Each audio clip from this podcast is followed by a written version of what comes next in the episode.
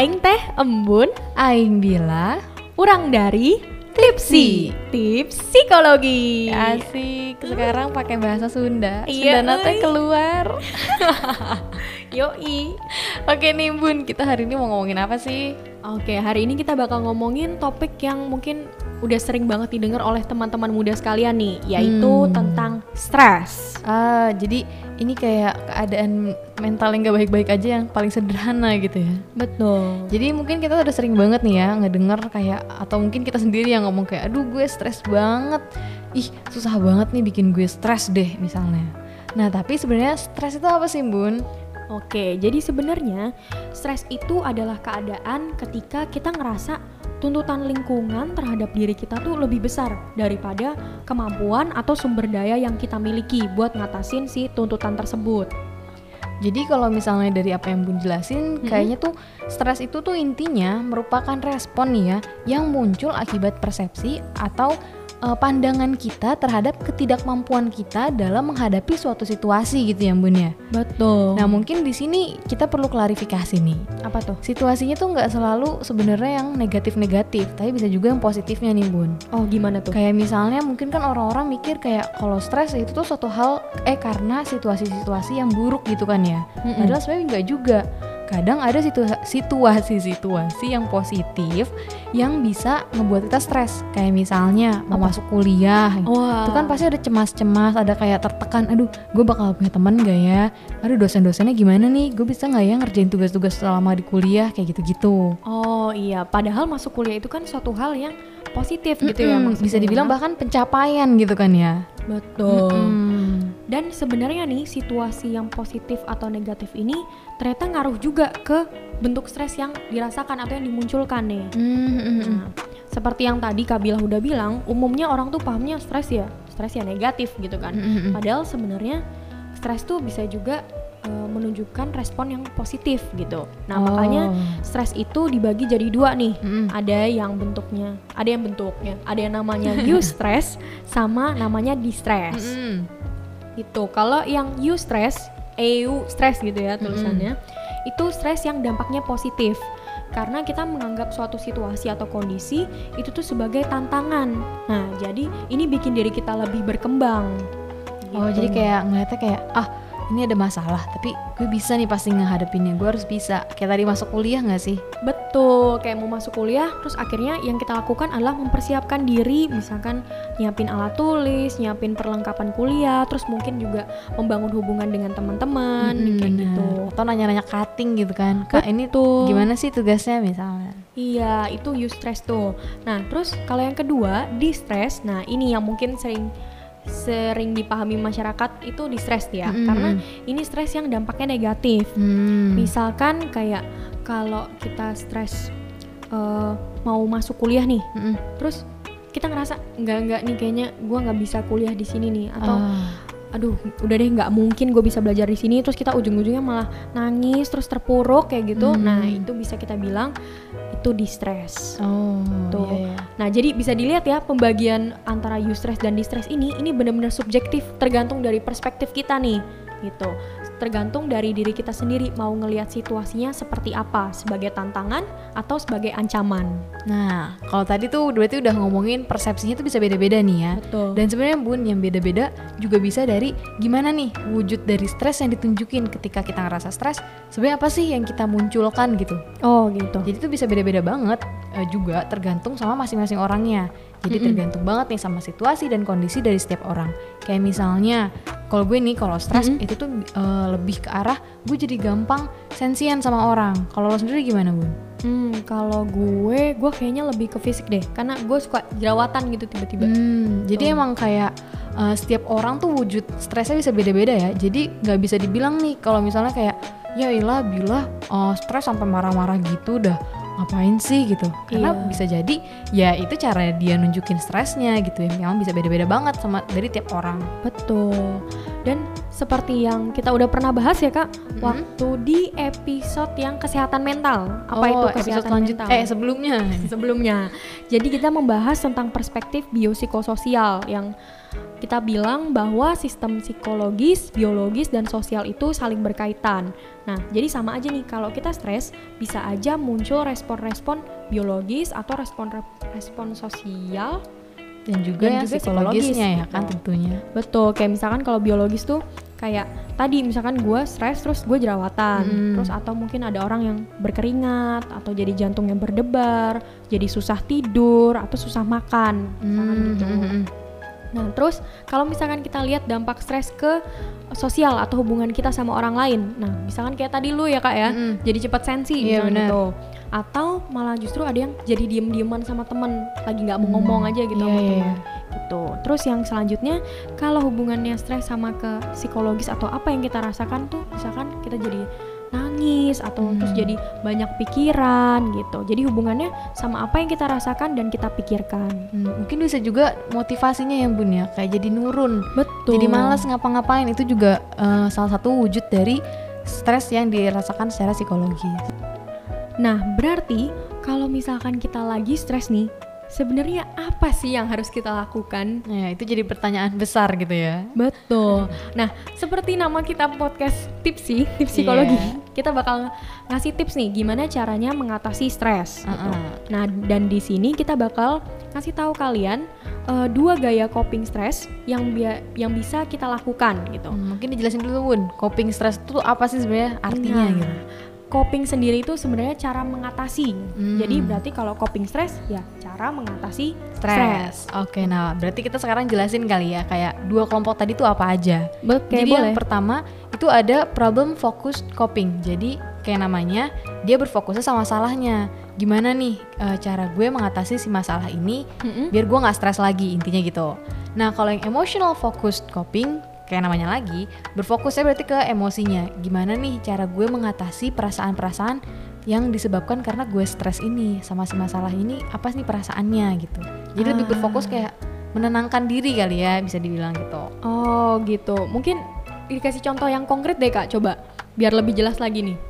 Hmm, kalau misalnya kalau yang emotion focus coping dulu kali ya kita bahasnya karena kan biasanya stres itu lebih identik sama si perasaannya ini gitu kan. Oke. Nah, kalau dibuat mengatasi perasaan-perasaannya Mm-mm. yang bisa ngebuat kita lebih tenang lagi, sebenarnya caranya itu banyak banget ya. Mm-mm. Tapi bisa nih kita bagi jadi eh, kelompoknya jadi empat, yaitu avoiding, distancing, accepting, sama seeking for support.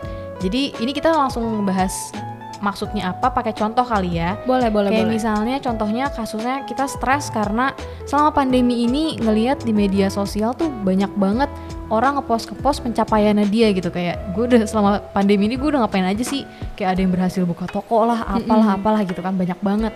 Nah mungkin ketika kita mau avoiding kita bisa nih eh, ngehindarin aja dulu sumber stresnya yaitu si media sosial ini akhirnya kita nggak buka dulu nih media sosialnya. Oh oke. Terus yang kedua berikutnya apa tuh kak? Yang kedua tuh distancing. Jadi kalau distancing ini lebih ke memberikan jarak atau batasan. Jadi kayak istilahnya kalau tadi misalkan avoiding itu nggak buka, Mhm. distancing itu berarti ya udah dia uh, main media sosial tapi dibatasin kayak misalnya cuma dua jam aja atau mungkin kayak ya udah mute aja nih orang-orang yang bikin kita cemas atau stres gitu. Ah oke oke Mhm. oke. Nah, yang ketiga ada Mm-mm. juga accepting kan tadi. Accepting tuh sebenarnya lebih nerima kalau ya udahlah media sosial emang fungsinya itu gitu buat berbagi. Ya kita mau gimana lagi? Ya udah terima aja. Nah, dengan terima ini kita bisa lebih kayak oh ya udah eh, ya kita nggak bisa ngelakuin apa-apa, ya terima aja terus kita jadi ngerasa kayak ya udahlah nggak usah dibuat pusing kayak gitu. Oh oke. Tadi udah avoiding, distancing, accepting. Terus Hmm. yang terakhir? ada seeking for support. Jadi Seeking ini support. kayak nyari bantuan gitulah ya. Kayak gimana sih kalau misalnya gue udah stres nih karena gue ngeliat media sosial banyak banget konten kayak gini, gue bisa cerita sama teman gue kayak eh gue lagi ngerasa stres deh kayaknya orang-orang banyak banget ya pencapaiannya sementara gue gini-gini aja misalnya kayak gitu. Mm-mm. Nah itu namanya seeking for support. Jadi kita nyari dukungan dari orang-orang di sekitar kita gitu. Hmm, Curhat-curhat gitu juga termasuk ya Mm, kan? bener. Oke. Jadi kesimpulan dari gaya coping emotion focus tuh gimana tuh kak? Pokoknya sebenarnya sih apa pun lah ya yang bisa ngebuat kita lebih tenang dan kita lebih senang. Jadi emosi yang kita rasain karena stres ini nggak lagi negatif tapi jadi lebih positif gitu. Ah. Jadi kayak misalnya ya banyak banget sih sebenarnya caranya kayak tadi bicara sama teman, terus bahkan berdoa, beribadah yang bisa ngebuat kita tenang, relaksasi, misalkan meditasi, yoga kayak gitu juga bisa dilakukan. Atau enggak yang hobinya olahraga, masak-masak itu juga bisa dilakuin nih. Oh, oke. Tapi mungkin yang perlu diingat oleh kawan-kawan muda nih ketika stres jangan lupa juga nih untuk nyelesain masalahnya gitu kan. Mhm. Karena kalau si gaya emotion focus coping ini dia memang memberikan rasa nyaman dan eh, enak gitu ya. Mm-mm-mm. Tapi dia nggak menyelesaikan masalah yang bikin kita stres itu Iya ya. benar. gitu. Jadi eh, besar kemungkinan kalau kita memakai gaya ini, kita bisa mengalami stres dari sumber masalah yang sama, Sama, juga. iya. Jadi, gitu. Kalau kita misalnya udah tenang, ya udah kita berarti bisa nyelesain masalahnya nih biar kita nggak muter di situ-situ aja. nggak gitu. lelah batin ya. Hmm. Gitu. Oh, dan makanya nih kita sekarang tawarin yang gaya yang kedua Oh iya yaitu benar. problem focus coping. Jadi kalau misalnya buat yang problem focus coping ini lebih ke tahapan gitu kali ya Bun bilangnya. Kalau yang tadi kan berbagai cara gitu ya bisa Mm-mm. dipilih. Kalau ini tuh mungkin ke tahapan jadi lebih berurutan gitu ya. Oh gimana tuh kak? Jadi kalau misalnya yang oh, problem fokus yang pertama bisa kita lakukan mungkin kita mencari dulu nih sumber stresnya tuh apa sih? Kita identifikasi dulu. Apa yang ngebuat kita stres sebenarnya? Nah, Oke. di sini juga bisa jadi ajang refleksi kayak apa sih sebenarnya yang udah baik dan apa yang perlu diperbaiki di kemudian hari gitu. Jadi Hmm. misalnya yang ngebuat gue stres adalah gue ngerjain tugas. Terus ngerjain tugasnya tuh mepet-mepet. Jadinya ya berarti kalau kayak gitu yang perlu diperbaiki adalah ya udah gue ngerjain tugasnya dari jauh-jauh hari gitu. Nah, di sini buat menemukan sumber stresnya ini kita perlu banget eh, kemampuan problem solving gitu ya, memecahkan masalah gitu. Itu bakal berguna banget nih. Nah, setelah kita udah nemuin sumber-sumber stresnya, Mm-mm. kita bisa cari informasi yang relevan buat mengatasi si masalah. Informasi ini bisa kita cari dari mana pun sih ya. Oh ya. Kayak misalnya dari eh, internet gitu. Mm-mm. Atau mungkin dari orang-orang yang kita kenal gitu ya. Kita eh, temen yang pernah mengalami masalah yang sama, itu juga bisa eh, kita tanyain gimana nih cara lo ngatasin ini gitu. Oh, Setelah kita dapat informasinya, kita bisa nih ngebuat rencana baru dari informasi-informasi yang udah kita dapat. Jadi kayak kita ngebagi tahapan-tahapan penyelesaian juga nih, jadi langkah-langkah yang lebih kecil dan realistis. Jadi Hmm. lebih mungkin buat kita capai dalam waktu singkat gitu. Oh, Nah oke. mungkin berkaitan sama ini juga kayak kita jadi bisa ngebuat jadwal nih dan skala prioritas. Jadi mungkin kalau tugasnya banyak ya udah Hmm. kita prioritasin dulu mana yang perlu diselesaikan dan jadwalnya kayak gimana. Dalam seminggu kita harus ngerjain apa aja misalnya kayak gitu. Oh oke. Tapi nih ya kalau misalkan gue dengar-dengar dari yang udah lu bilang nih, Mhm. berarti si problem focus coping ini kita harus punya mindset dulu nih, Iya mindset benar banget. dan sikap bahwa kita tuh bisa mengatasi masalah ini, masalah yang bikin Iya, kita stres itu, gitu. Jadi kita perlu yakin bahwa secara perlahan kita bisa menyelesaikan masalah ini secara bertahap gitu kan ya. Mhm. Dan kita bisa meminimalisir permasalahan yang sama untuk terulang lagi gitu, supaya nggak terulang lagi maksud Iya gua benar. itu supaya masalah itu nggak bikin stres lagi tentunya Iya benar benar benar. dan mungkin ada yang bertanya-tanya lagi kali ya kenapa ada dua gaya emotion focus coping sama Mm-mm. si problem focus coping Iya, terus gue harus pakai yang mana Oh iya, Ya pertanyaan kan? besar lagi. pertanyaan besar lagi bikin bingung lagi ya Iya. kan? nah sebenarnya teman-teman eh, kedua jenis eh, coping ini itu bisa dikombinasikan gitu Mm, dan mm, bisa mm. dipakai bersamaan gitu loh jadi Iya. misalkan kayak tadi kalau misalkan kamu stres ngerjain tugas eh, tugas mepet-mepet gitu kan Mhm. Nah, ya udah kamu bisa ngerjain tugas itu secara tadi ya bertahap ya dicicil Mm-mm, gitu, mm-mm, nah, benar. dicicil. Nah, tapi mungkin supaya kamu nggak stres pas ngerjain si tugas yang Mm-mm. dicicil itu sebelum kamu ngerjain tugas kamu bisa nih dengerin musik dulu, Oh, relaksasi dulu relaksasi gitu ya. dulu Tenang gitu. dulu. Nah, itu salah satu bentuk kamu mengkombinasikan keduanya Iya. gitu. Dan yang paling penting adalah kamu juga perlu tahu sebenarnya si sumber stres kamu tuh apa gitu loh, biar Mm-mm. kamu bisa nyesuaiin oh ini kayaknya gue harus tenangin diri dulu deh gitu Iya atau benar-benar. oh ini kayaknya gue bisa langsung nih nyasar sih masalahnya masalah ini, gitu. gitu. Jadi emang bener-bener kita perlu adaptif banget nih ya buat milih mau pakai yang mana dan apa yang duluan misalnya gitu ya. betul fleksibel Mm-mm. aja Oke. Nah mungkin nih Bun, apa nih ke kalau tadi kan kita udah bahas kayak gimana cara mengatasi stres, yang Mm-mm. berarti kita udah tahu nih masalahnya apa gitu kan. Mm-mm. Mungkin stres ini tuh sebenarnya bisa dicegah juga nggak sih, ya kan? yo dong Nah, pastinya. mungkin kita bakal ngasih tips lagi nih ya buat kawan muda. Jadi gimana nih sebenarnya cara kita menghindari biar kita tuh nggak gampang stres gitu. Akhirnya hidup kita lebih ya tenang-tenang, santai, Hidupnya happy jadi gitu lebih ya. santuy. Heeh. nah di sini kita punya empat tips cara supaya kita nggak mudah stres. gitu. Mm-mm. Langsung aja ke tips yang pertama yaitu have fun ya kan. Iya. Nah, jadi jangan melulu kerja kerja kerja belajar belajar belajar ya. Mm-mm. Tapi cobalah kasih jeda untuk diri sendiri beristirahat dan menikmati dunia. Asik, karena dunia itu punya penuh kebahagiaan ya. Kita tinggal pilih aja mau Betul. bahagia atau enggak gitu. Yoi. Asik.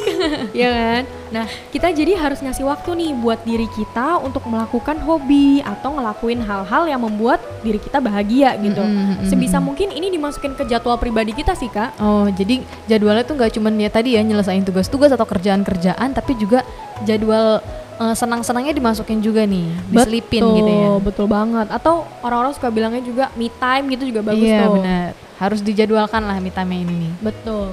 Nah mungkin kita lanjut ke tips yang kedua yaitu move your body. Kita perlu jaga kesehatan tubuh karena kayak yang udah dibilang apa yang Mm-mm. terjadi di tubuh kita tuh bisa banget berpengaruh ke pikiran dan juga perasaan kita. Dan ini sebenarnya udah terbukti nih ya bun dari Mm-mm. eh, penelitian-penelitian gitu. Oke. Kalau sebenarnya berolahraga secara rutin meskipun yang ringan-ringan aja gitu ya kayak misalkan jalan pagi, nyapu gitu itu kan juga Mm-mm. sebenarnya olahraga kan. Itu tuh bisa meningkatkan perasaan positif dan menjernihkan pikiran karena kayak kita tuh mendapatkan waktu buat memproses sesuatu gitu loh secara tenang gitu. Ah, oke. Jadi menjaga badan supaya tetap bergerak itu penting ya. Mm-mm, bener. Oke, lalu berikutnya yang ketiga yaitu connect with people and be surrounded with supportive people. Hmm. Asik, bahasa Inggris nih ya kan. Iya. Nah, katanya sih the more the merrier gitu kan. Iya. Nah, jadi kita bisa nih berhubungan dengan orang-orang yang bisa banget ngebantu hari-hari kita terasa lebih menyenangkan dan Iya, ringan. benar. Gitu. Dan tentunya selain kuantitas temen nih, kualitas dari teman-teman atau orang-orang di sekitar kita itu yang paling penting sih. Iya benar, aspek paling penting. itu maka dari itu sebaiknya sebisa mungkin eh, kita menyimpan orang-orang ini di kantong kita Oh iya benar. kan? orang-orang yang emang baik dan yang emang bisa memberikan dampak positif nih ke kita Jadi dijaga baik-baik ya, jangan sampai kabur gitu Betul. istilahnya. jangan sampai lolos gitu nah hubungan yang baik dengan orang-orang yang berkualitas bisa jadi penyangga atau penyeim- penyeimbang di hidup yang emang ada aja gitu ya pahitnya suka-suka Iya kan? Oke deh. Nah, mungkin nyambung juga nih Bun ke statement lo yang terakhir. apa tuh Tips yang keempat yaitu know when to let go atau tahu kapan sih harus kita relakan gitu. Oke. Karena kita perlu sadar dan pahami banget kalau ya tadi ya di hidup ini tuh banyak banget hal-hal yang nggak bisa kita kontrol. Ada banyak banget hal-hal yang bisa aja terjadi di luar kendali kita dan jadinya mau nggak mau bakal aja bakal ada aja gitu ya kejadian Mm-mm. yang pahit-pahit gitu di hidup kita. Jadi kita dengan kita sadar dan paham, kita bisa bisa lebih mudah untuk menerima nih kalau emang ya udahlah jelek-jeleknya hidup emang bound to happen gitu ya, emang bakal Oke. terjadi gitu. Dan bisa kita dengan mudah ketawain aja gitu kayak ya misalkan ya nego jelek, ya udah gitu kan. udah terjadi ya Iya, humorin aja gitu. Dan kayak yang udah dibilangin juga sebelumnya, stres itu kan soal persepsi ketidakmampuan gitu ya. betul Jadi ketika kita emang udah paham nih, ya udahlah emang nggak banyak yang bisa kita kontrol gitu. Inilah emang hal-hal di luar kemampuan kita. Jadi kita tuh bisa paham kalau misalnya ada aspek-aspek ya yang tadi yang nggak bisa kita kontrol dan kita bakal lebih paham eh bakal lebih nerima gitu ya ya udahlah nggak usah kita pusingin gitu apa-apa nggak usah gampang distresin gitu Betul. Dan lebih baik nih kita berfokus ke hal-hal yang bisa kita kontrol. iya bener banget Nah, kita langsung fokus aja nih ke apa dong yang bisa gue lakuin untuk ngubah keadaan ini gitu. Dan nggak usah fokus ke kecewaan atau yang pusing-pusing yang dirasain gitu Mm, kan. benar-benar Nah, dengan begitu kita bakal lebih mudah nih untuk menim- meminimalisir perasaan tertekan dan ketika kita mulai udah stre- mulai stres nih, Mhm. kita juga lebih mudah untuk bangkit lagi gitu. Hmm, Karena iya. kita langsung oke, ini gue stres nih. Terus apa nih yang bisa gue lakuin gitu kan? Iya benar. Jadi kayak langsung actionnya apa gitu kan? Iya Betul. sih. Nah tapi mungkin perlu diingat juga ya, bukan berarti karena kita ngomongin ya udahlah ketawain aja, ya udah lo, lo langsung beraksi dong. Bukan berarti ngasih waktu buat kita ngerasain segala perasaan kita tuh jadi nggak penting ya. Karena Betul. itu sebenarnya penting banget gitu. Karena kalau misalnya kita bisa merasakan perasaan-perasaan kita dan kita memberikan waktu untuk itu, kita tuh bisa eh, mencegah biar nantinya tuh nggak menumpuk dan malah jadi perasaan negatif yang menggunung gitu, yang akhirnya nanti bah- bahkan bisa ngebuat kita stres ujung-ujungnya. Betul. Jadi intinya kawan muda bahwa stres itu ya nggak selamanya buruk sih. Benar banget. Dan stres itu bisa menantang, tapi juga buat kita jadi berkembang. Dan kalau kamu stres itu nggak apa-apa, kita bisa mengatasinya. Jadi, lo pasti bisa. Oke, aing embun Aing Bila, sampai ketemu di episode selanjutnya. dan tetap sehat mental ya. Tipa Ayunnya, dadah.